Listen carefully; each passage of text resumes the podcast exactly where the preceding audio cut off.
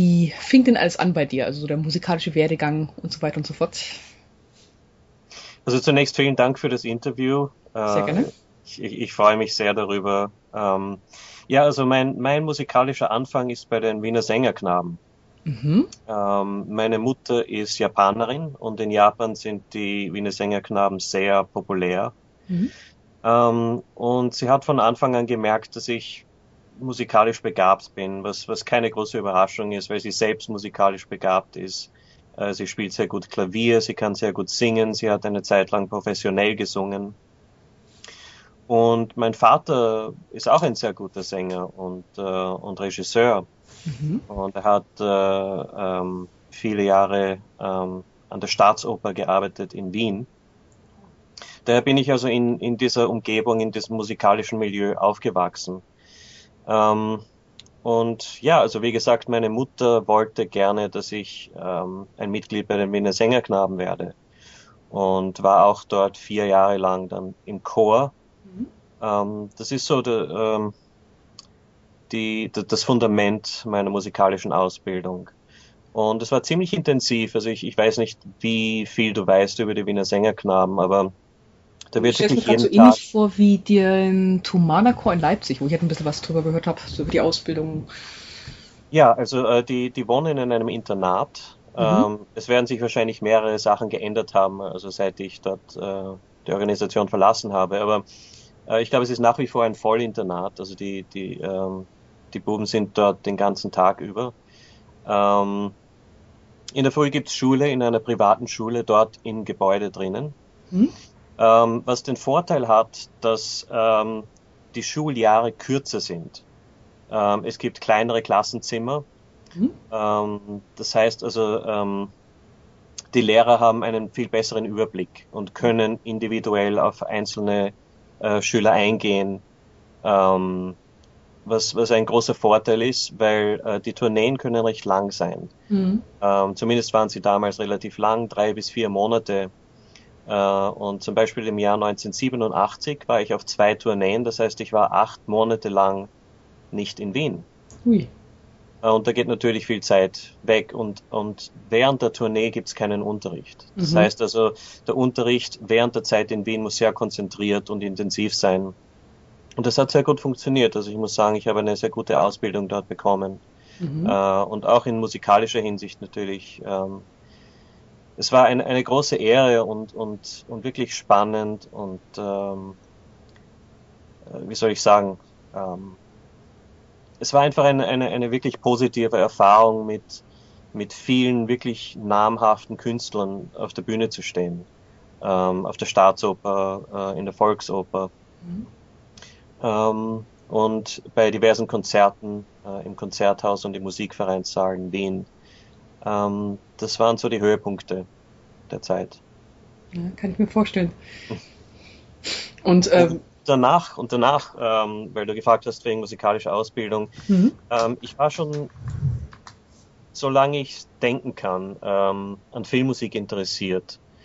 Ähm, mein Vater hatte damals äh, eine, eine kleine Sammlung von Filmmusik auf, auf Langspielplatten, LPs. Ähm, die habe ich mir gerne angehört und, und auch äh, als ich Filme im Kino gesehen habe und im Fernsehen, habe ich immer auf die Musik gehorcht. Ja, also mein, mein Einstieg in die Filmmusik oder, oder das, das Ereignis, das mich geprägt hat, wenn man das so sagen kann, mhm. ähm, war, als ich, äh, das war glaube ich 1984 oder 85 im Kino den Film Krull gesehen habe mit der Musik von James Horner. Mhm. Das hat mich wirklich stark beeindruckt und, und als ich das Kino verlassen habe, habe ich mir gedacht, falls ich die Möglichkeit habe, die Gelegenheit habe, dann würde ich gerne den Rest meines Lebens mit dieser Art von Musik verbringen. Ähm, und mein Traum ist in Erfüllung gegangen.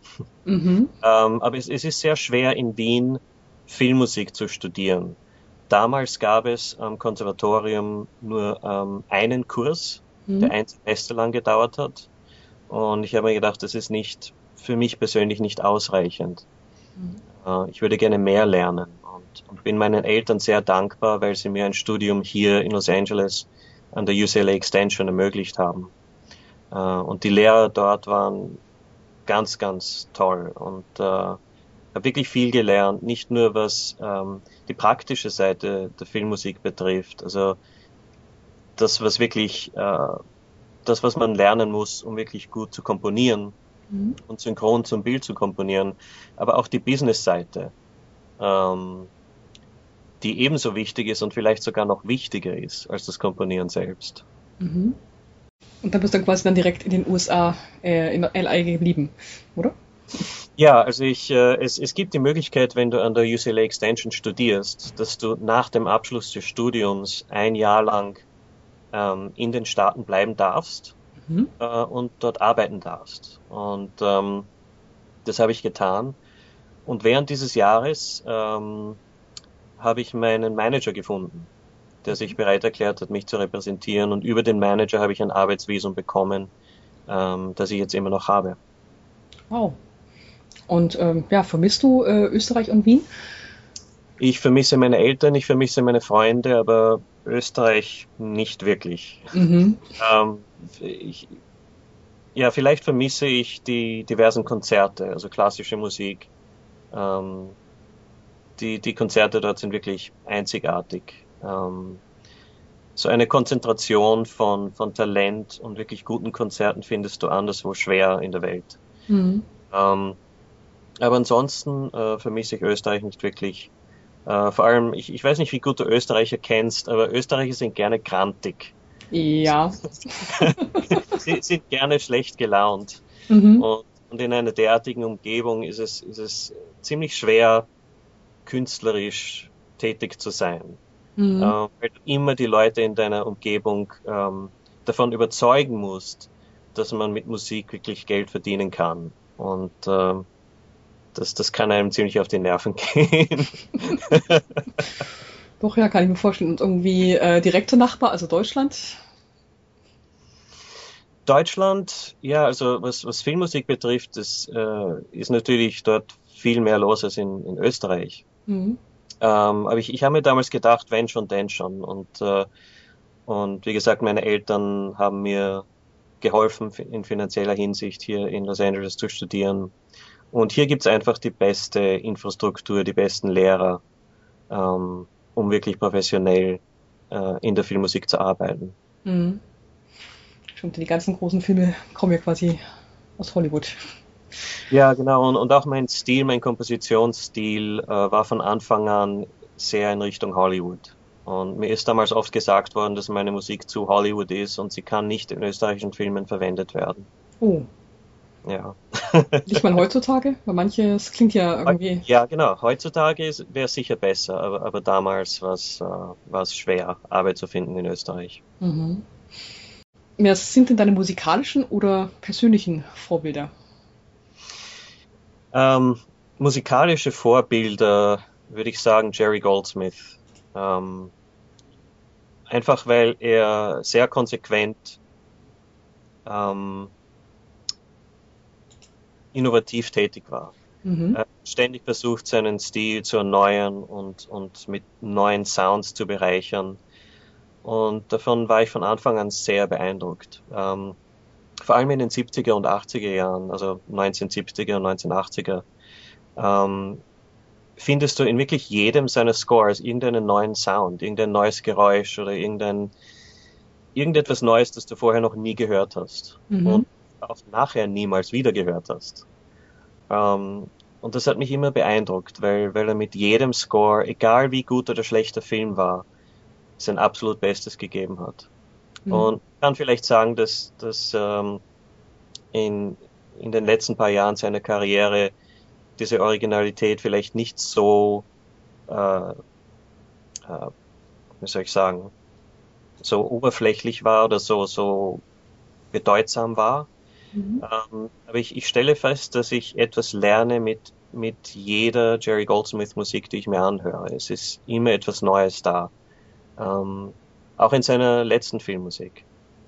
Oh ja, also äh, was war das letzte genau? Äh, die Looney Tunes, die sind ja einfach nur irre. Ja.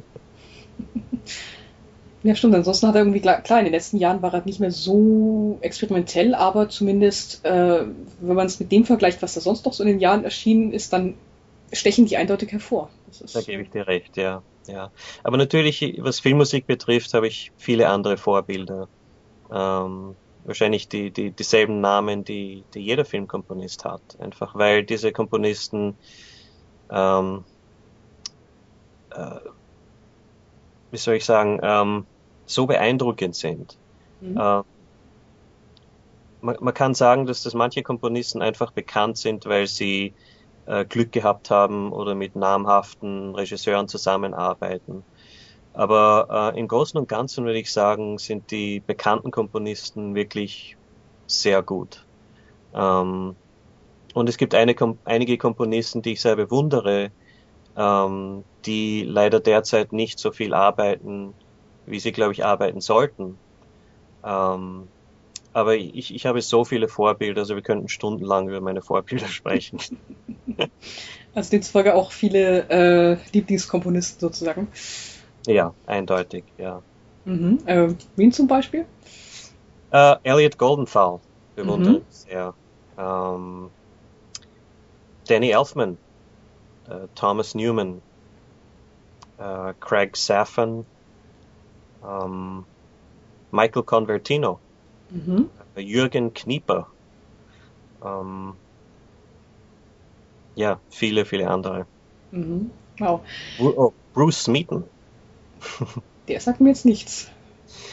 Ja, also ähm, ja, schau, schau dir an auf, äh, auf YouTube, da gibt es einige seiner Musikclips. Wirklich guter Komponist. Mhm. Ich glaube, er ist australischer Komponist oder Neuseeländer, Bruce Smeaton. Ja. Sortiere ich mir mal eben kurz. Mit Doppel-E oder? S-M-E-A-T-O-N. Okay. Dann mal, mal Komponisten, die ich nicht kenne, kann ich kennenlernen. das ist quasi das große Motto. Ja, was war so das letzte äh, Soundtrack-Album, das du gekauft hast? Äh, ich habe ja einen ganzen Stapel von, von Soundtracks stehen. Hm. Äh, ja, also ich, ich, ich, ich kaufe ähm, sehr viele Soundtracks, ähm, was leider den Nebeneffekt hat, dass ich mir die meisten nicht anhören kann, weil ich keine Zeit habe. Oh. ähm, aber ich, ich kaufe natürlich die Soundtracks, die in limitierter äh, Auflage erscheinen. Mhm ähm, weil ich hatte oft die Erfahrung, dass ich entweder nicht die Zeit hatte oder ein, einen Release einfach verpasst habe und mich dann geärgert habe, weil es natürlich viel Geld kostet, das auf eBay zu kaufen. Mhm. Äh, und deshalb bin ich, bin ich bei meinen Bestellungen immer pünktlich, was diese ähm, äh, Limited Editions betrifft. Ja, schön. Aufgrund dieser doch recht zum Neige gehenden Limitierung habe ich jetzt dann kürzlich beim äh, Home Alone, dem ersten Teil, zugeschlagen. Wollte eigentlich noch ein bisschen, noch ein bisschen warten, äh, irgendwie halt beides zusammen bestellen, aber dann hieß es, oder irgendwie gelesen, noch nur noch 322. Okay, sofort zuschlagen, jetzt. ja, ja. Und die Labels wissen das natürlich. Ähm, äh, und, und es gibt, äh, wie es auf Englisch heißt, einen Hype. Mhm. Ähm, wenn sie ähm, eine limitierte Version herausbringen, dann, dann siehst du das natürlich sofort auf Facebook und Twitter. Mhm. Ähm, und das äh, ist natürlich ein, Ausles ein Auslöser dafür, dass, dass mehrere Leute die CD kaufen, ähm, die sie eventuell nicht kaufen würden, wenn sie nicht limitiert wäre. Aha. Komisch, ich kaufe nur, was ich wirklich haben möchte. Also Musik, die ich höre. also irgendwie jetzt den, den schrägesten, keine Ahnung, äh, irgendwas aus den 60ern von, kenne ich nicht. Ja, ja. Vermutlich eher nicht, aber halt so Goldsmith oder, äh, oder John Williams, wenn es irgendwie was Feines ist, dann bin ich sofort dabei. Natürlich, ja. Aber es ist interessant für mich zu sehen, auf Facebook zum Beispiel, ähm, wenn eine CD erscheint, in mhm. nicht limitierter Auflage, ähm, und ich sehe dann manchmal Leute, die, die schreiben, äh, ja, also die CD werde ich mir nicht bestellen, weil ich so viel Geld ausgegeben habe für die limitierten Sachen. Aha. Ähm, das finde ich recht interessant. es wäre wahrscheinlich gut für Labels, ähm, zu sagen, dass jede CD limitiert ist oder ein Großteil ihrer CDs, mhm. äh, um, um mehr ähm, CDs einfach zu verkaufen, selbst wenn es nicht stimmt. Stimmt, das wäre mal eine Taktik, müsste ich mal vorschlagen. so limitiert auf 100.000 Stück.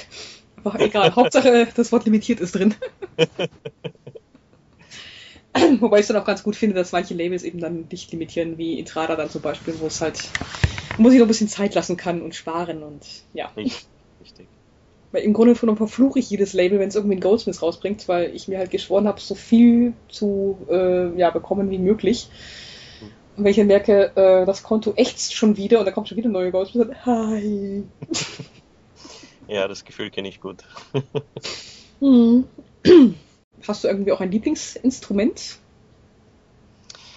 Lieblingsinstrument, das ist eine gute Frage. Ähm, habe ich keines. Ich, ich spiele Klavier und ich habe äh, Klavier bei dem Sängerknaben gelernt.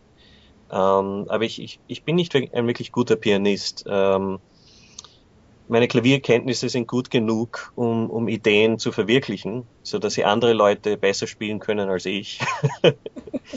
ähm, und vom Klang her ist wirklich, wirklich schwer zu sagen, weil, ähm, wie du weißt, in, in der Filmmusik kommt es darauf an, dass man den richtigen Klang für den richtigen Film findet. Mhm. Ähm, und selbst wenn mir ein, ein Instrument, zum Beispiel eine Klarinette, wirklich gut gefällt, kann es natürlich sein, dass das ein völlig falsches Instrument ist für einen bestimmten Film und ich würde niemals Klarinette in diesem Film verwenden. Mhm. Ähm, daher ist es also schwer für mich, ein Lieblingsinstrument zu finden. Aber ich würde sagen, äh, Bansuri gefällt mir mhm. sehr gut. Ähm, das ist ein, eine Flöte, ähm, weil sie sehr, sehr ausdrucksstark ist. Mhm. Ähm, und, und du kannst zwischen Tönen ähm, Glissandos spielen, ähm, was, was den Klang ähm, sehr ähnlich der, der menschlichen Stimme macht. Ui. Und deshalb ist, ist Banzuri, glaube ich, sehr, sehr ausdrucksstark. Mhm. Was gibt's da für Scores zum Beispiel, wo es zu hören ist? Ähm, ich, ich selbst habe Bansuri verwendet bei Broken Angel. Mhm. Ähm, Elliot Goldenthal hat es verwendet in ähm, The Green Bird. Das ist keine Filmmusik, aber Musik zu einem, ich glaube, zu einer Off-Broadway-Show oder ähm, Theatermusik. Äh, und es gibt auch ein paar andere Beispiele. Ähm, Life of Pi. Ach. Ja. Jetzt muss ich mir noch mal ganz hören. Mist. nee, Quatsch, habe ich schon noch vorher. Na gut, ansonsten die, diese asiatischen, also es klingt zumindest so, äh, ja, haben irgendwie immer so einen besonderen Klang, wie zum Beispiel auch dieses Shakuhachi, was ja James Horner öfter verwendet. Genau. genau. Konnte ich jedes Mal da hinschmelzen. so am besten irgendwie Shakuhachi, Danger-Motiv und dann bin ich weg. ich bin wahrscheinlich irgendwie einer der wenigsten Menschen, die dieses Danger-Motiv wirklich akutisch lieben. Ja, also, ja, also bei Shakuhachi muss ich dir vor allem recht geben. Ähm, das erste Mal, als ich Shakuhachi in Filmmusik gehört habe, war in Willow. Mhm. Und das ist nach wie vor wirklich eines der schönsten Beispiele, glaube ich, in der Filmmusik für Shakuhachi. Ja. Da war ich letztes Jahr so ein bisschen traurig, weil da war ein James Horner Konzert und da haben sie halt Willow äh, gespielt, aber zum einen nicht das Stück, wo sie vorkommt und dann auch ohne natürlich, klar. Fand ich ein hm. bisschen. Hätte sie gern mal live gesehen. Ja, gehört. Skandal. Mhm. Am besten direkt nochmal beschweren. Ja, was inspiriert dich denn? Was inspiriert mich? Natürlich muss die Inspiration vom Film kommen. Ähm, aber wenn ich, wenn ich ehrlich bin, dann ist Inspiration für mich etwas völlig Unerwartetes. Ähm, mir kommt so vor, dass ich, dass mir irgendjemand ein Geist oder irgendwas Kopfhörer aufsetzt mhm. und dann höre ich irgendwas ähm, und dann muss ich mich bemühen, dass ich das nicht vergesse. Also ich muss es sofort aufschreiben oder irgendwo aufnehmen. Ähm, und es kommt mir so vor, als, als, als ob die Idee nicht von mir selbst kommt, mhm. sondern wie gesagt, als ob ich irgendwo irgendwelche unsichtbaren Kopfhörer aufhab und, und, und mir eine Melodie zugespielt wird oder irgendeine Idee zugespielt wird. Ähm, und ich muss mich dann bemühen, dass ich nicht vergesse. Das ist ganz eigenartig. Und, und unvorhersehbar. Mhm. Und, und oft im Zusammenhang mit Bewegung. Aha. Also zum Beispiel, wenn ich spazieren gehe oder in, in einem Bus fahre oder im, im Auto fahre oder im Flugzeug fliege, ähm, dann kommen die besten Ideen. Oh, und äh, wie, wie schaffst du das? Dann hast du immer einen Notizblock bei dir, um dann halt schnell die Noten zu notieren? Ja. Ah. Was ich mir jetzt allerdings im Autofahren ein bisschen schwierig vorstelle. Bin, bin immer vorbereitet, ja. Und, und in meinem Telefon habe ich auch einen, einen Audiorecorder. Mhm. Also kurz, ja. wenn du dann quasi dann danach an der Ampel stehst, dann schnell. Genau. also nicht während des Fahrens. Gut. Ja. ich ich kenne solche, solche ja, spontanen Ideen noch. Ähm, sag aber mal, oder bin irgendwie im Grunde noch dazu dabei, äh, ein Buch zu schreiben, einen Roman. Und manchmal, keine Ahnung, wie aus dem Nichts, zack, kommen dann irgendwelche Ideen daher und man überlegt sich, hä, wo kommt das jetzt her? Genau, ja, und, und ich höre oft von Drehbuchautoren, ähm, dass manchmal die, die, die Personen im Drehbuch mit dir sprechen. Mhm. Manche Psychiater nennen das, irgendwie eine Schizophrenie. Ich nenne es Inspiration, aber. ja. Mhm. Na, kenne ich also zu gut, ja. Aber gut, wenn man es halt sonst irgendwie im Außenstehenden erzählt, denkst du, okay, äh, einflüstern, ab zur nächsten äh, Einrichtung. Genau. Na, Künstler haben es nicht einfach. Ja. was denkst du denn, ist das Komponieren äh, mehr Handwerk oder mehr eine Kunst? Beides natürlich. Ähm, äh, ich, ich würde sagen, ähm, ich, ich kann mich nicht selbst wirklich als Künstler bezeichnen. Das, das finde ich recht eigenartig. Ähm, ich, ich bemühe mich selbst sehr äh, pragmatisch, praktisch zu denken. Ähm, für mich ist Filmmusik mehr, es geht, es geht mehr darum, Probleme zu lösen, als wirklich etwas künstlerisch Wertvolles zu kreieren. Mhm. Ähm, und man muss natürlich Musik äh, produzieren, die dem Regisseur gefällt manchmal ist das Musik, manchmal muss das Musik sein, die nicht wirklich künstlerisch wertvoll ist, mhm. Äh, weil sie wirklich den Zweck erfüllt, ähm, das dramatische Geschehen im Film ähm, zu unterstützen. Und das hat Vorrang einfach. Mhm. Und, und ich, ich kann jetzt wirklich eine sehr gute Idee für einen Film haben und herausfinden, dass im Film selbst es wirklich keinen Platz gibt für diese Idee. Und dafür gibt es natürlich dann die Schlusstitelmusik. Mhm. ja. Ach, daher gibt es die. Ah, super, da konnte sich der Komponist nochmal austoben.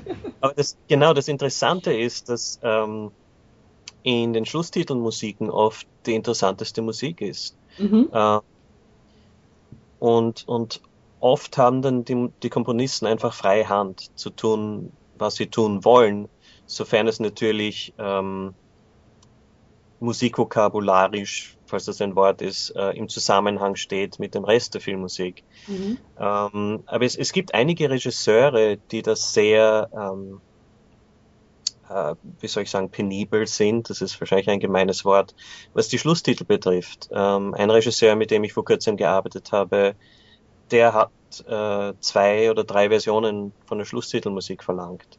Uh. Äh, was, was ziemlich ungewöhnlich ist, aber ich, ich kann es aus seinem Blickwinkel verstehen, weil ähm, er kommt von äh, ähm, visuellen Effekten, Visual Effects. Mhm. Ähm, und, und wenn er an einem Projekt arbeitet, dann, dann gibt es so viele verschiedene Versionen von seiner Arbeit. Mhm. Und, und so detailorientiert, dass er diesen, ähm, diese Philosophie auch äh, bei der Musik anwenden will. Und da helfe ich ihm natürlich gerne dabei. Also äh, ich, ich bemühe mich sehr, es dem Dirigenten, also nicht dem Dirigenten, dem Regisseur so zu präsentieren, wie er es haben will. Mhm. Ähm, und, und ich versuche herauszufinden, wie Regisseure selbst arbeiten, ähm, damit ich mich darauf einstellen und anpassen kann. Hm. Ja gut, die Endcredits finde ich sowieso meistens irgendwie immer am schönsten am ganzen Film. Na gut, ich meine, so schlimm ist nicht, aber ähm, sonst bleibe ich dann immer ganz gern sitzen und genieße dann einfach nur die Musik. Und finde es dann irgendwie immer traurig und herzzerreißend, wenn dann irgendwie Leute einfach irgendwie wortlos aufstehen und gehen. Ich denke, der Komponist ja. hat doch auch Mühe gemacht. Und, ja, ja, ja. Und dann liebe ich das dann irgendwie von Marvel, dass die dann nach den Endtitels noch ein bisschen was reinhauen. Ja, ja, aber ich glaube, jeder freut sich, wenn, wenn Leute im Kino sitzen bleiben und sich die Musik anhören. Mhm selbst wenn das nur ein oder zwei Leute sind. Tja, ich bin einer von ihnen. Ist die Musik für diese zwei Leute geschrieben worden. Yay. Hat auch mal was Schönes, so exklusiv. Da bist du ein exklusives, ganz spezielles Publikum. Mm. Ja, was ist denn für dich das Schönste am Komponieren? Das ist eine, eine gute Frage, weil ähm, Ich, ich habe in letzter Zeit viel drüber nachgedacht, äh, vor allem im Zusammenhang mit dem sogenannten Ghostwriting. Mhm. Äh, ich verstehe es einfach nicht, wenn Komponisten das, was, was mir persönlich am meisten Spaß macht, ähm, an andere Leute abschieben. Das, mhm. das, das kann ich nicht verstehen. Es gibt viele Aspekte bei der Filmkomposition. Ähm, die, die, die diversen ähm, Dramen, ähm, die du hast mit, mit Regisseuren oder Produzenten, Sachen, die dir Probleme bereiten, ähm, über die du keine Kontrolle hast. Mhm. Ähm, und, und das Schönste an der Arbeit ist, glaube ich, wirklich das, das Komponieren. Einfach wirklich Musik zu schreiben, die zum Film dazu passt. Und, und das Erlebnis zu haben, dass wenn du ein Stück schreibst oder wenn du eine Idee hast, ähm, die wirklich zu dem Film dazu passt, dass du dann wirklich, ähm, dass wirklich dein, dein gesamter Fokus all deine Aufmerksamkeit in dieses Musikstück hineingeht. Und, und falls du dieses Gefühl hast, dass du wirklich etwas Wertvolles beitragen kannst, ähm, dann ist das, glaube ich, das beste Gefühl. Und, und ich verstehe nicht, wenn, wenn das manche Komponisten, wenn manche Komponisten weniger davon haben wollen. Mhm. Um, ähm, Spielst ja. du auf Hans Zimmer und seine Gang an, oder? Generell generell, ich will keine Namen erwähnen. ja, wobei ich es irgendwie letztens äh, bei Klaus Badelt ja hatte, ähm, er vergleicht irgendwie im Grunde wie den kreativen Prozess in einer Band. So quasi, äh, jeder kann mal ein bisschen was mitschreiben, so quasi jede Note, deine Note und jeder macht dann irgendwas. Mhm, ja, ja. Es ist natürlich gut, äh, wenn du mehrere Leute involvierst, die gut zusammenarbeiten können ähm, die sich die Arbeit teilen können, weil, weil wie du weißt, muss bei Filmen oft sehr viel Musik innerhalb kürzester Zeit geschrieben werden. Mhm. Und daher ist es sehr gut, wenn du ein Team hast, auf das du dich verlassen kannst. Ja, ja gibt es auch für dich etwas, was weniger Spaß macht? Was weniger Spaß macht am Komponieren? Mhm. Ich, ich würde sagen, ich, ich konzentriere mich auf die guten Dinge, weil die, die, die schlechten Dinge ähm, sind nicht wichtig, wenn, mhm. wenn du schaust.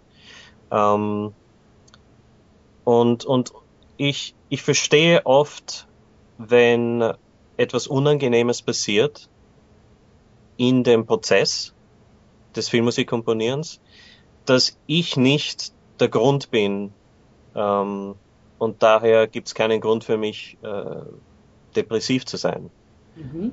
Ähm, zum ersten Mal habe ich das erlebt, dass ich in einem Kurzfilm gearbeitet habe. Und ich habe Musik abgeliefert und der Regisseur ruft mich an und sagt, ja, also die Musik ist jetzt plötzlich anders und, und was hast du dran geändert? Du, du willst meinen Film zerstören. Oh Gott. In Wirklichkeit war es so, dass ich nur einige wirklich kleine Sachen umgeändert habe, mhm. die in der dramatischen Struktur nichts verändert haben. Und das hat der Regisseur ähm, letzten Endes wirklich eingesehen. Aber der Grund, warum er damals so böse auf mich war, war, dass er Geldprobleme hatte mhm. und mit der Produktion Probleme hatte. Und, und ich, das war für mich eine sehr wichtige Lektion, dass ich einfach gelernt habe, dass wenn, wenn du irgendwie ähm, aggressiv behandelt wirst, dass das oft nicht wirklich etwas mit deiner Arbeit zu tun hat, sondern oft andere Gründe hat. Und deshalb, wie gesagt, versuche ich immer wieder die Regisseure und die Produzenten zu verstehen weil sie oft viele Probleme haben, die mit mir überhaupt nichts zu tun haben. Mhm. Du bist dann quasi nur der Erste, der dann quasi da ist. Genau, richtig. okay. Aber ich bemühe, mich, ich, ich bemühe mich oft sehr geduldig, einfach mir das anzuhören mhm. ähm, und dann auf, auf die gesundeste Weise zu reagieren und wirklich konstruktiv einfach zu arbeiten. Mhm. Also nicht Kopf einziehen und äh, wegschleichen. Genau, ja, weil es ist, äh, wie gesagt, es ist für mich sehr wichtig, konstruktiv zu alles, was nicht konstruktiv ist, versuche ich zu vermeiden. Und wenn ich zum Beispiel sage, ja, also ich bin jetzt böse auf den Regisseur und, und mir gefällt die Arbeit überhaupt nicht mehr, dann ist das nichts Konstruktives. Mhm. Ähm, ja.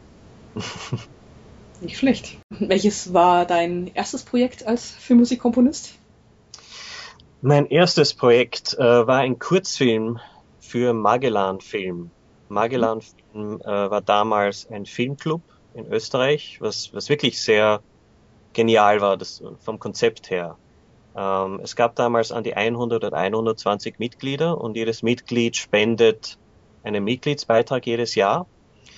Und ähm, daraus kommen dann die Budgets für die diversen Projekte. Und wenn du als Mitglied eine Idee hast, dann gehst du zu dem Vorstand, mhm. sagst, ich habe eine Idee für einen Kurzfilm und in dem Kurzfilm gibt's einen Typen, der auf eine, was weiß ich, auf eine Abenteuerreise geht und, und du gibst denen mehr oder weniger einen Pitch, wie es heißt in, auf, auf Englisch. Mhm. Und der Vorstand sagt dann, ja, das Projekt ist bewilligt und, und du bekommst das Equipment, die Kameras. Die hatten damals sogar einen Kamerakran und Dolly und, und, ähm, und ja, mein erstes Projekt war für diesen Filmclub Magellan-Film. Es war ein Kurzfilm, ähm, der, der irgendwo in Italien gedreht wurde und du hast hauptsächlich äh, Leute gesehen, die auf ihren Handys telefonieren und, und Tauben. Mhm. Äh, also es gab nicht wirklich eine Handlung und es gab keinen Dialog. Das heißt also, die Musik war wirklich im Vordergrund. Mhm. Ja, und das war mein Einstieg in die Filmmusik. Mhm. Und bist du immer noch stolz auf diesen Score? Äh, ich habe den Score jetzt schon seit vielen Jahren nicht gehört. Also ich, ich, ich weiß nicht, wie gut oder schlecht er ist. Im Rückblick. Okay, dann einfach davon ausgehen, dass es gut war. das, das hoffe ich sehr. Also es, es, es hat äh, ähm, es hat mir so viel Spaß bereitet. Ich hatte, glaube ich, damals nur zwei oder drei Tage Zeit, die Musik zu komponieren. Ich kann mich nicht mehr genau erinnern, wie lang. Ähm, aber es ist ein anderer Komponist hätte daran arbeiten sollen und, und hatte dann keine Zeit. Mm. Und daher hatte ich auch im Endeffekt weniger Zeit. Ähm, aber es, es hat viel Spaß bereitet und, und dem Regisseur hat die Musik sehr gefallen, was das Wichtigste ist. Mhm. Gut, zwei, drei Tage ist nicht viel. Ähm, wie viel Zeit bekommst du sonst so zur Verfügung gestellt, um ja, etwas zu vertonen?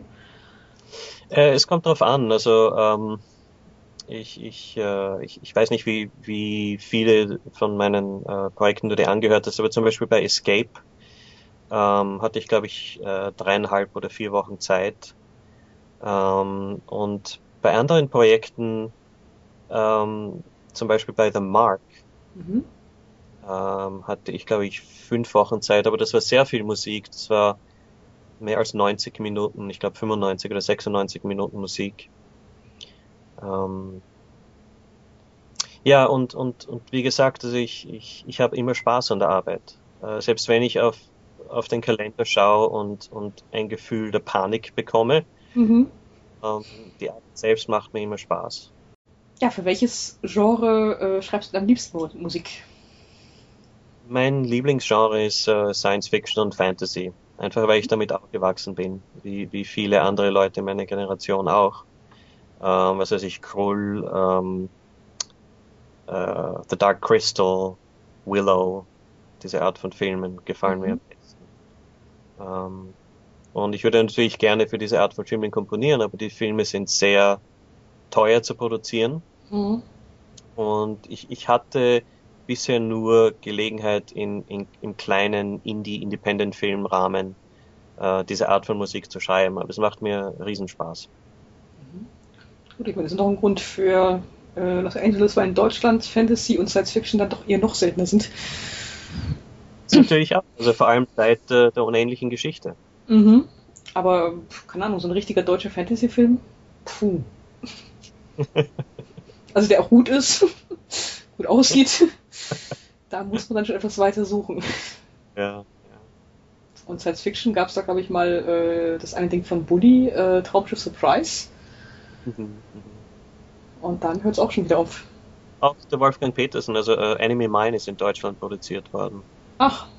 Das war ein recht guter Science-Fiction-Film. Ja, wobei jetzt auch der Cloud Atlas so teilweise zumindest irgendwie mit deutschen Mitteln mhm. entstanden ist. Ja. Nur ein bisschen mit zu wenig deutschen Schauspielern. genau. Ähm, ja, äh, komponierst du lieber Themen für Charaktere oder Handlungsorte oder versuchst du eher die Stimmung des Films zu beschreiben? Äh, Themen sind für mich ähm, das, was ich am liebsten komponiere. Ähm, ich versuche selbst, wenn äh, das Projekt selbst keine Themen verlangt, selbst dann versuche ich Themen zu komponieren. Äh, und manchmal funktioniert's, manchmal gefällt es dem Regisseur sehr gut, in anderen, Gefällen, in anderen Fällen gefällt es dem, Film, dem Regisseur nicht sehr gut. Aber ich versuche immer wieder Themen zu komponieren, ähm, weil es für mich persönlich die natürlichste äh, Art ist, Musik zu schreiben. Mhm. Aber ich, ich habe auch äh, Scores komponiert, die überhaupt keine Themen haben. Mhm. Was für mich sehr interessant ist. Für mich ist es mehr äh, cerebral, wie man auf Englisch sagt, also äh, intellektuell interessant mhm. und emotional. Und, und, manchmal ist das wichtig, vor allem bei Filmen, die äh, ähm, sehr melodramatisch sind. Zum Beispiel bei Broken Angel. Ähm, bei Broken Angel gibt es viele Leute, die oft weinen. und, und wenn ich da eine Musik komponiert hätte, die zu melodramatisch wäre, dann wäre das zu kitschig gewesen. Mhm. Da ist die Musik in dem Film oft ähm, kalt, würde ich fast sagen. Ähm, um einfach einen Kontrast zu kreieren zu dem, was du am, am Bildschirm siehst. Mhm. Finde ich auch immer schön, sowas. Also wenn dann die Musik genau das Gegenteil im Grunde von dem aussagt, was da gerade zu sehen ist. Oder ja, ja manchmal, manchmal, wenn es dann zu sehr verstärkt wird, denkt man sich auch nur so, okay, hä? Soll ich jetzt weinen? Und, ja. Gut, manchmal, wenn es zu much ist, dann weint man eher deswegen. ja. Du hast ja äh, zusammengearbeitet mit ja, einigen Komponisten wie jetzt Paul Haslinger, Stephen Trask oder John Ottman. Ähm, ja, wie kam es denn zur Zusammenarbeit mit Ihnen? Die, die erste Komponistenzusammenarbeit war mit äh, Paul Haslinger. Äh, mhm. Ich habe den Paul zum ersten Mal getroffen in Wien bei einem Filmmusiksymposium, ich glaube 1994, wenn ich mich richtig erinnere. Ich habe damals mit ihm zwei Minuten lang gesprochen. Mhm. ähm, und äh, bin also in Kontakt geblieben mit ihm äh, über E-Mails. Mhm. Und ähm, mehrere Jahre später, ich glaube, äh, das war 2002, oder 2003, äh, als ich meine Filmmusik für Wrong Hollywood Number beendet habe. Das war ein Kurzfilm, mhm. ähm, aber ein sehr ähm, beeindruckender Kurzfilm, weil er ist äh, mit wirklich 35 mm Film gedreht worden auf Panavision Kameras. Oh. Äh, sehr professionell, äh, auch was die Musik betrifft, weil wir mit dem London Metropolitan Orchestra gearbeitet haben. Mhm. Und die Musik habe ich dem Paul geschickt, äh, ohne mir irgendwie etwas zu erwarten. Und äh, kurz darauf habe ich ein E-Mail von ihm bekommen, dass er mich treffen will. Und ich habe ihn in seinem Studio getroffen. Wir haben, glaube ich, zweieinhalb Stunden lang oder so äh, miteinander gesprochen. Und ich wusste damals nicht, dass das ein Interview war. Oh. Ich, ähm, ich habe einfach gedacht, ja, das ist eine nette Unterhaltung. Und mhm. ich, ich höre mir einfach an, was er zu sagen hat. Und, und wenn er Fragen hat, dann antworte ich. Mhm. Und ich habe mir gedacht, ja, das war ein sehr nettes Treffen. Und kurze Zeit später hat er mir ähm, Arbeit angeboten, was ich, was ich mir nie wow. hatte. Ähm, also das war beim, beim Paul so. Und äh, beim John Ottman war es recht interessant, weil ähm, ich weiß nicht, ob du seine Musik kennst für Apt Pupil. Äh, glaub schon. Ja, in der CD hat er geschrieben in den, in den Liner Notes, dass er immer, wenn er mit dem Brian Singer zusammenarbeitet, ähm, düstere Musik schreiben muss. Mhm. Und äh, er würde gerne für den Brian Singer äh, etwas Positives äh, schreiben.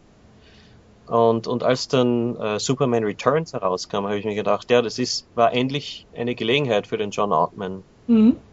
schönere Musik zu schreiben, also positivere Musik zu schreiben. Und ich habe ihm damals ein E-Mail geschickt an, an seine Website-Adresse und habe genau das, was ich dir jetzt gesagt habe, in das E-Mail geschrieben. Mhm. Ähm, und habe mir, wie gesagt, erneut nichts erwartet. Ähm, und ein paar Tage später habe ich ein E-Mail von ihm bekommen und er hat gesagt, ja, vielen Dank für dein E-Mail. Und übrigens, ich habe mir dein, deine Website angeschaut und mir fast alles darauf angehört und du bist ein ganz ein toller Komponist. Wow. Ähm, und das war für mich sehr überraschend. Ähm, und circa ein Jahr später oder so habe ich dann zum ersten Mal mit ihm zusammengearbeitet. Ähm, ja, und weil es fragen mich Leute oft, ja, wie, wie hast du diese Arbeit bekommen? Wie, was, was für eine Lobby hast du? Mhm. ja, äh, und, und ich muss leider immer sagen, dass ich mich nie wirklich bemüht habe, diese Art von Arbeit zu finden. Es, es war einfach ein Kontakt, der mit Arbeit selbst nichts zu tun hat. Mhm. Ähm, und und ich, ich, ich habe niemanden wirklich gefragt, sich meine Musik anzuhören. Ähm, und die haben das aber getan und, und waren beeindruckt in einer Art und Weise, wo sie sich gedacht haben, ja, ich würde den Menschen gerne besser kennenlernen, um herauszufinden, ob das äh, eventuell zu einer guten Zusammenarbeit führen könnte. Und, und ich bin sehr dankbar, dass das in, in diesen drei Fällen passiert ist. Mhm. Aber du gerade Lobby gesagt hast, hatte ich irgendwie gerade so im Kopf so eine Art dunkles Hinterzimmer, wo sich alle Komponisten zusammenhocken. ich glaube, so ist es nicht. ich sage oft, es ist schon wichtig, ähm, obwohl wir aus technologischer Hinsicht die Möglichkeit haben, äh, an Filmmusik zu arbeiten, ohne dass wir einander wirklich treffen, mhm. äh, ist es, glaube ich, schon wichtig, in Los Angeles zu sein, äh, weil der persönliche Kontakt ähm, nach wie vor das Allerwichtigste ist, glaube ich, in dem Business. Ähm, und wie es oft hier heißt, uh, people like to work with people they like. Mhm. Und, und es ist nur möglich, wenn man diese Person wirklich persönlich kennt und sich mit ihr unterhalten hat und vielleicht Mittagessen, Mittagessen gegangen ist mit der Person. Ähm, ja, und, und so sind meine Jobs äh, entstanden. Oh. Wie gesagt, habe ja deine Musik angehört und äh, dieses Home, The Horror Story, ist irgendwie das Verrückteste, was ich seit The Burbs irgendwie gehört habe. Ähm, Finde ich. Ähm, ja, was kannst du darüber erzählen? ja, also Home the Horror Story ist ein sehr äh, eigenartiger und witziger Film, mhm. ähm, in, in der wirklich jeder beleidigt wird. Also jede, jede Gruppe, jede Bevölkerungsgruppe wird beleidigt und, und äh, attackiert. mhm. ähm, und, und der Stil ist einfach sehr, äh, wie soll ich sagen, märchenhaft, traumhaft. Und das hat mir die Freiheit gegeben, die Musik wirklich verrückt zu machen. Ähm, der Regisseur hat eine große Liebe für Mambo-Musik. Hm? Ähm, und ich habe mir gedacht, wäre es nicht witzig, wenn man Mambo mit Bernard Herrmann und Danny Elfman äh, kombiniert. Mhm. Und das habe ich versucht zu tun und äh, es, es, war, es war ziemlich witzig. Also ich, ich habe oft, oft gelacht bei der Arbeit. Ähm, und wir, wir haben eine, eine, eine, ein, ein guter Freund von mir, der David Horn, ähm, der jetzt als, als äh, Music Copyist arbeitet ähm, äh, am Broadway, hat damals einige seiner Freunde eingeladen und wir haben so einen, einen Männerchor zusammengebracht und haben einfach verrückte Geräusche produziert, die ich aufgenommen habe und, und wir haben so viel gelacht äh, bei der Arbeit. Ähm, und, und ich hoffe, dass das Endresultat einfach lustig ist, äh, weil es so, so verrückt ist. Äh, und und ich, ich konnte mich wirklich dabei austoben, was, mhm. mir, was mir, wie gesagt, viel Spaß gemacht hat. Hm. Ähm, ja, wie kann man das dann eigentlich irgendwie auch mal, auch mal sehen? Weil hier, ich weiß nicht, ob es hier in Deutschland irgendwie die Möglichkeit gibt. Es ist irgendwo. Also, der Film äh, Home the Horror Story ist, ist auf YouTube erhältlich. Mhm. Ähm, YouTube, äh, die, die amerikanische Version von YouTube. Ich weiß nicht, ob es auf der deutschen Version erhältlich ist. Für mich war es auch witzig, weil der, der Film hatte eine gute ähm, Cast, eine gute Besetzung. Ähm, der Richard Beamer ähm, von West Side Story mhm. und die Grace Zabriskie äh, von Twin Peaks und Big Love. Ähm, und das sind wirklich sehr gute Schauspieler und wirklich sehr witzig im Film. Mhm. Macht mich jetzt sehr neugierig. Da gucke ich da mal unbedingt rein. Ja, und gerade irgendwie auch gehört, äh, das, äh, ich hoffe, ich spreche es richtig aus, Cheshire Adventures?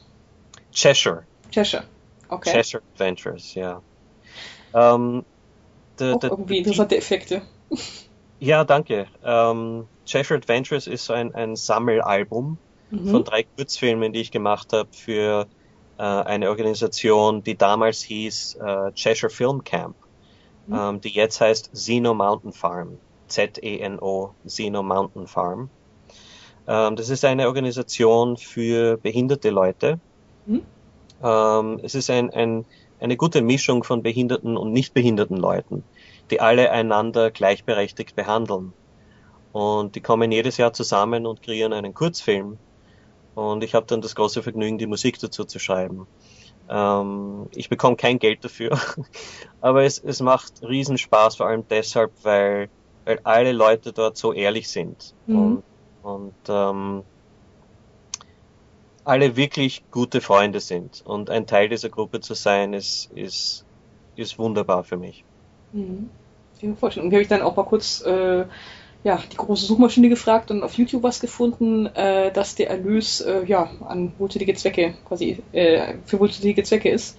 Richtig. Hat dann geht alles quasi alles Cap. Genau, genau. Also diese Filme werden gezeigt bei sogenannten Screenings oder Charity Screenings. Mhm. Ähm, du, du darfst dort gratis dir einen Film anschauen, aber falls du spenden willst, dann gibt es natürlich die Gelegenheit dort, das zu tun. Mhm. Und und 100 Prozent deiner Spende geht in das nächste Projekt hinein, in den nächsten Kurzfilm fürs nächste Jahr. Wow, tolle Idee. Cool.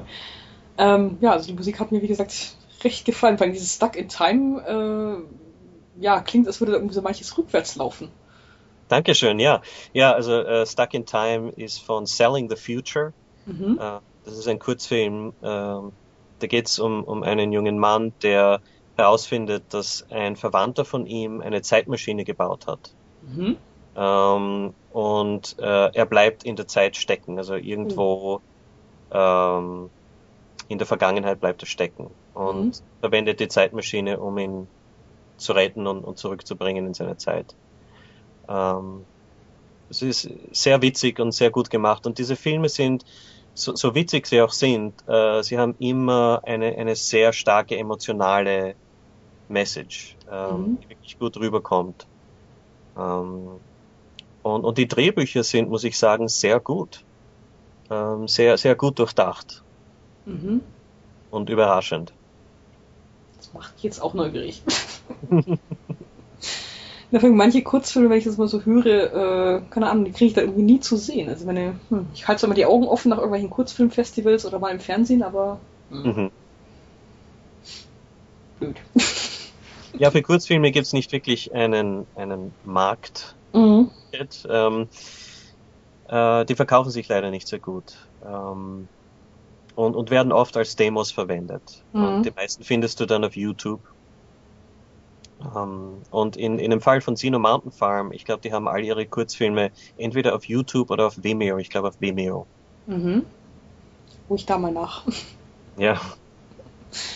Ja, aber ich manchmal irgendwie auch so, wenn ich, wenn ich bei den Oscars sehe, dann irgendwie bester Kurzfilm, wo ich mir denke, das sieht so aus, aber wo zur Hölle kann ich sehen?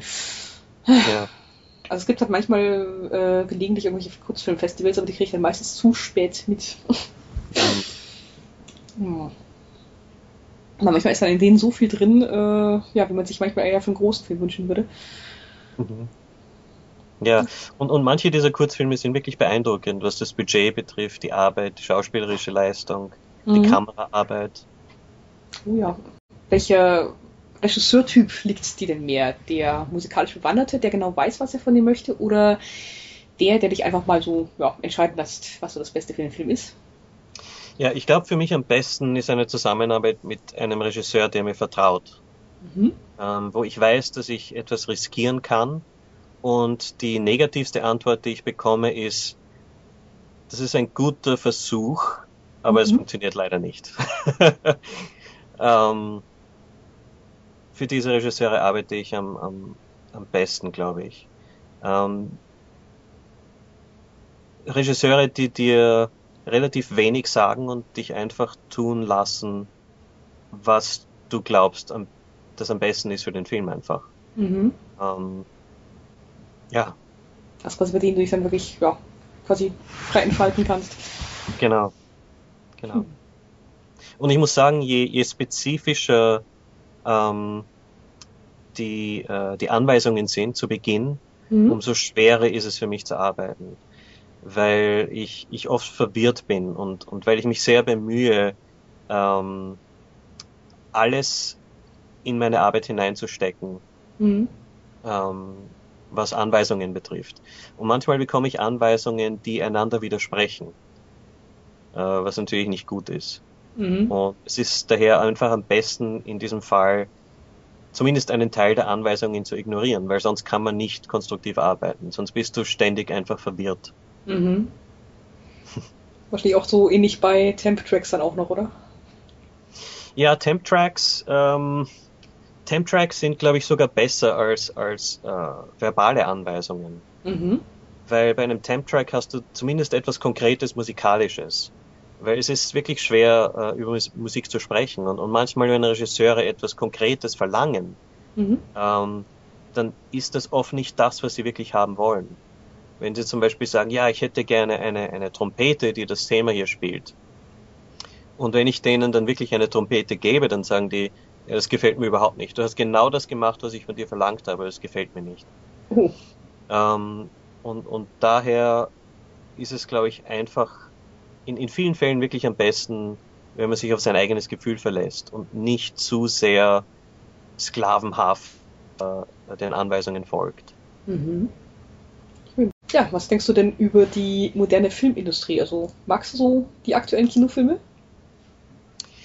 Ich würde sagen, dass äh, was, was die Filmmusik betrifft, ähm, Filme selbst werden, glaube ich, immer realistischer. Mhm. Ähm, was die Kameraarbeit betrifft, was die visuellen Effekte betrifft. Ähm, selbst wenn die Filme fantastisch sind, Science Fiction oder Fantasy-mäßig sind, sie wirken immer realer, glaube ich. Und mhm. das ist auch in der Musik äh, zu finden.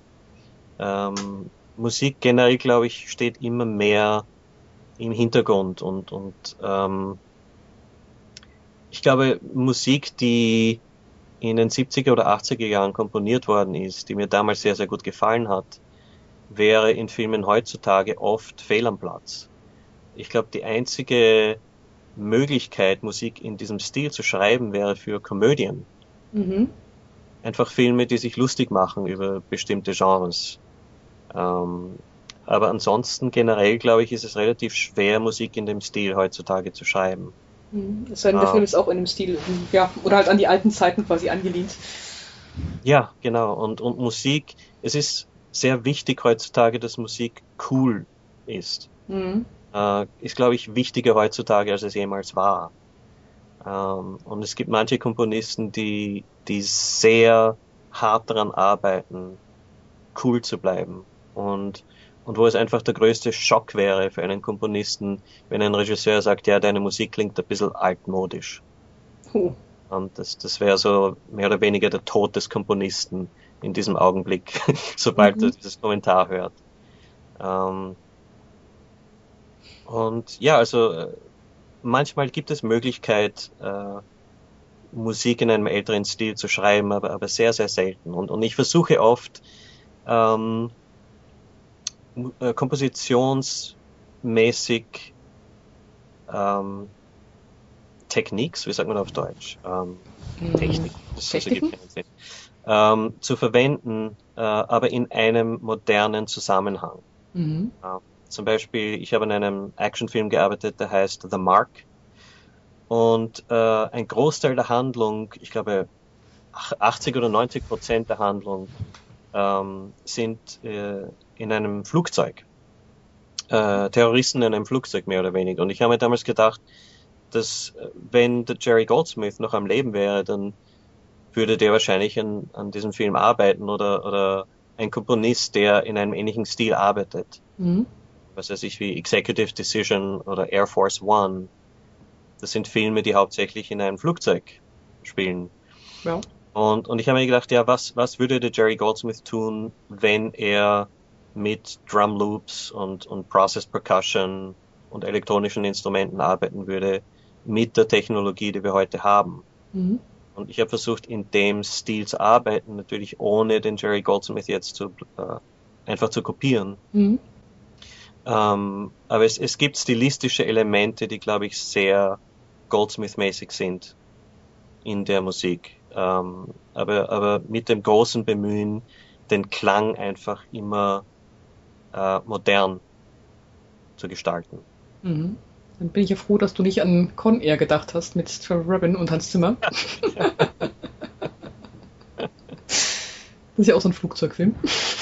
Auch ein Flugzeugfilm, ja, ja. Aber ich muss sagen, die Musik hat mir damals recht gut gefallen. Mhm. Äh, ich, ich habe mir den Soundtrack nicht gekauft, also ich kenne die Musik nicht sehr gut, aber im Zusammenhang mit dem Film war es recht witzig. Ähm, der, der Film selbst ähm, ist, glaube ich, nicht der beste Actionfilm aller Zeiten. Ähm, aber ich, ich habe mich gut unterhalten, muss ich zugeben. ja, ist halt äh, recht cool und irgendwie, ja, also gut, meine Handlung, klar, das erwarte ich bei einem Actionfilm nicht mehr. aber ist okay, also schöner, schönes Filmchen kann man sagen. Was sich Hirn aus Film anpasst. Ja. Ja, was ist denn dein Lieblingsfilm, so quasi aller Zeiten, aus allen Zeiten? Mein Lieblingsfilm aller Zeiten ist uh, The Shawshank Redemption. Ich weiß nicht, wie der deutsche Verleihtitel äh, heißt. Da ich das heute gespielt habe, die Verurteilten. Ah, ja.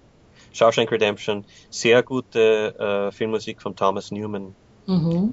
Und uh, ich, ich glaube, die, die wichtigste Aussage in dem Film, zumindest für mich persönlich, ist Persistence, wie es auf Englisch heißt. Also Ausdauer. Mhm.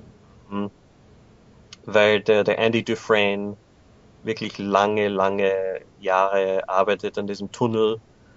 Und auch wenn er, wenn er versucht, äh, für seine kleine Bibliothek mehr Bücher zu bekommen, ähm, da, da muss man wirklich viel Geduld haben. Und das ist im Leben oft wirklich auch der Fall. Mhm. Nicht, nur, nicht nur im Gefängnis. aber gerade da. Aber klar, äh, es gilt natürlich auch, auch, für alle möglichen Lebensbereiche. Also nicht irgendwie gleich aufgeben, sondern weiter beißen und kämpfen. Ja, genau. Cool. Ähm, ja, was wäre denn dein Traumprojekt? Mein Traumprojekt wäre ein 250 Millionen Dollar Fantasy-Film. hm.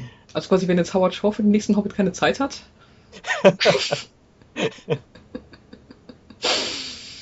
Hm. Nein, also äh, Howard Shore hat wirklich gute Arbeit geleistet bei den, bei den Herr der Ringe und Hobbit-Filmen und, und ja, da, da, da würde ich nicht dran arbeiten wollen, selbst wenn es mir angeboten wird. Mhm.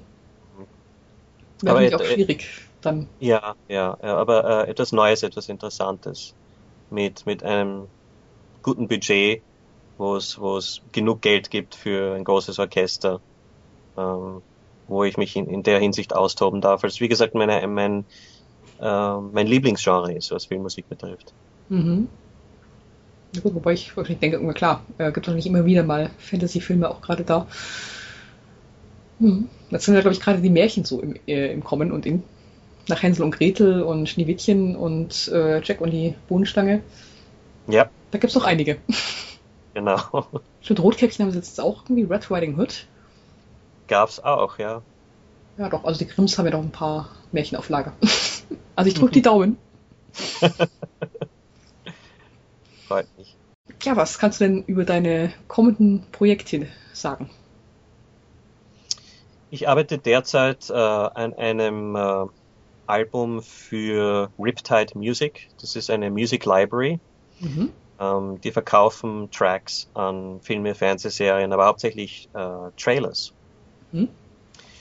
Ähm, und äh, die haben sich eine Filmmusik von mir angehört, die ihnen gut gefallen hat. Der Film selbst ist nie erschienen, ist nie offiziell herausgekommen. Ähm, und ich habe die, die Rechte an der Musik. Und hm. ich arbeite derzeit daran, jedes Musikstück äh, umzuarrangieren, ähm, so dass es gut äh, in einem Zusammenhang eines Trailer-Albums verkauft werden kann. Äh, und daran arbeite ich derzeit und äh, der John Ottman hat mir ein neues Projekt angeboten. Wow. Äh, ich, ich habe zugesagt und, und ich bin immer sehr skeptisch. Also immer wenn ich ein neues Projekt beginne, denke ich mir, es, es gibt die Möglichkeit, dass ich es nicht bis zum Ende schaffe, dass mhm. irgendetwas passiert. Ähm, und, und diese Skepsis, glaube ich, äh, hilft mir realistisch zu sein mhm. und im Vorhinein zu planen. Ähm, und ich, ich kann nur hoffen, dass es erfolgreich laufen wird. Aber, aber bei jedem Projekt glaube ich, es, es, es könnte mein letztes sein. ähm, ja, es ist irgendwie, glaube ich, nicht ganz gesund, die Einstellung, aber, aber ich, ich, es, es ist so, es ist, glaube ich, ein, ein großer Ansporn für mich, Mhm. immer wirklich mein Bestes zu geben. Ähm, und ja, also das hoffe ich sehr, äh, dass bei diesem Projekt zustande kommt. Und ansonsten als äh, äh, erfahrener Pessimist sage ich irgendwie lieber erstmal vom Schlechtesten ausgehen und sich dann riesig freuen, wenn es nicht so eintritt. genau. Das ist immer wieder Ja. schön. Also wenn ich direkt irgendwie das Beste erwarte und dann kommt es nicht und dann. Nee. dann doch lieber irgendwo vom. Ja, also wünsche auf jeden Fall viel Erfolg bei all dem. Ja, also äh, da soll man natürlich nicht Danke drauf sagen, was ich nicht tun werde. Mhm. Soll ich sagen, einfach viel Glück, dass alles gut geht? Hm. Aber ich bedanke mich sehr für das Interview. Äh, Gern, es aber ist noch nicht so ganz fertig. Ja, dann bitte, Ja. stell Fragen. Ah. Es ist nur noch was ganz Kleines, was manche schon als psychologischen Test irgendwie bezeichnet haben, was es nicht ist. Glaube ich. Also es hat doch kein Psychologe hier vom Team. Was, äh, nee. Ähm, und zwar fünf Begriffe und du sagst mir einfach, äh, ja, was dir spontan dazu einfällt. Ui, okay. Ähm, Filmmusik, Leben, Orchester, immer. mhm. Oder ich würde sagen, so oft wie möglich. Mhm. Toll. Äh, Wien, Alte Vergangenheit, ähm, Hollywood, hm. Konflikt, hm? und Feierabend. niemals. Das höre ich so oft. ja, ja. Ich glaube, wenn ich mal irgendwie demnächst irgendwelche ganz jungen, aufstrebenden Leute befrage, die Komponist werden möchten, überleg dir das gut. Du hast nie Feierabend. ich glaube, Wochenende gibt's dann quasi auch nicht, oder? Nein, gibt's nicht wirklich. Obwohl manche Komponisten, ähm, zum Beispiel der Edward Sherman, ich weiß nicht, ob du mit dem gesprochen hast. Noch nicht, nein? Ja, aber äh, ähm, soviel ich weiß, äh, hat sein gesamtes Team am Sonntag immer einen Arbeitstag, arbeitsfreien Tag. Mhm. Egal wie stressig die Situation ist. Und er selbst nimmt sich den Tag äh, für seine Familie. Wow. Hm. Hm. Und wie, ja, ansonsten, glaube ich, irgendwie überlege ich vielleicht auch mal dieses irgendwann umzuschreiben. Ja, so im Sinne von Freizeit. Also ein paar Hobbys und so weiter schon noch vorhanden, oder? Hobbys habe ich nicht wirklich. Äh, Filmmusik hören, das ist mein einziges Hobby. und, und ich höre mir wirklich Film, Filmmusik an. Ich, ich weiß nicht, ob du das mitverfolgst, aber es gibt eine, eine Filmmusikgruppe ähm, auf Facebook, Mhm. wo ich regelmäßig äh, so Mini-Kritiken schreibe äh, von Musik, die ich mir täglich anhöre. Ich glaube, die Movies and Music, oder? Genau, ja. Äh, Music and Movies. Mhm. Habe ich schon verfolgt, aber dann habe ich wiederum nicht die Zeit, es durchzulesen. ja, Aber Kann- kann ich gut verstehen. schon interessante Sachen. Und ja, und äh, das war's auch. Und dann sage ich auf jeden Fall auch nochmal Dankeschön fürs Interview. Sehr gerne, ich bedanke mich.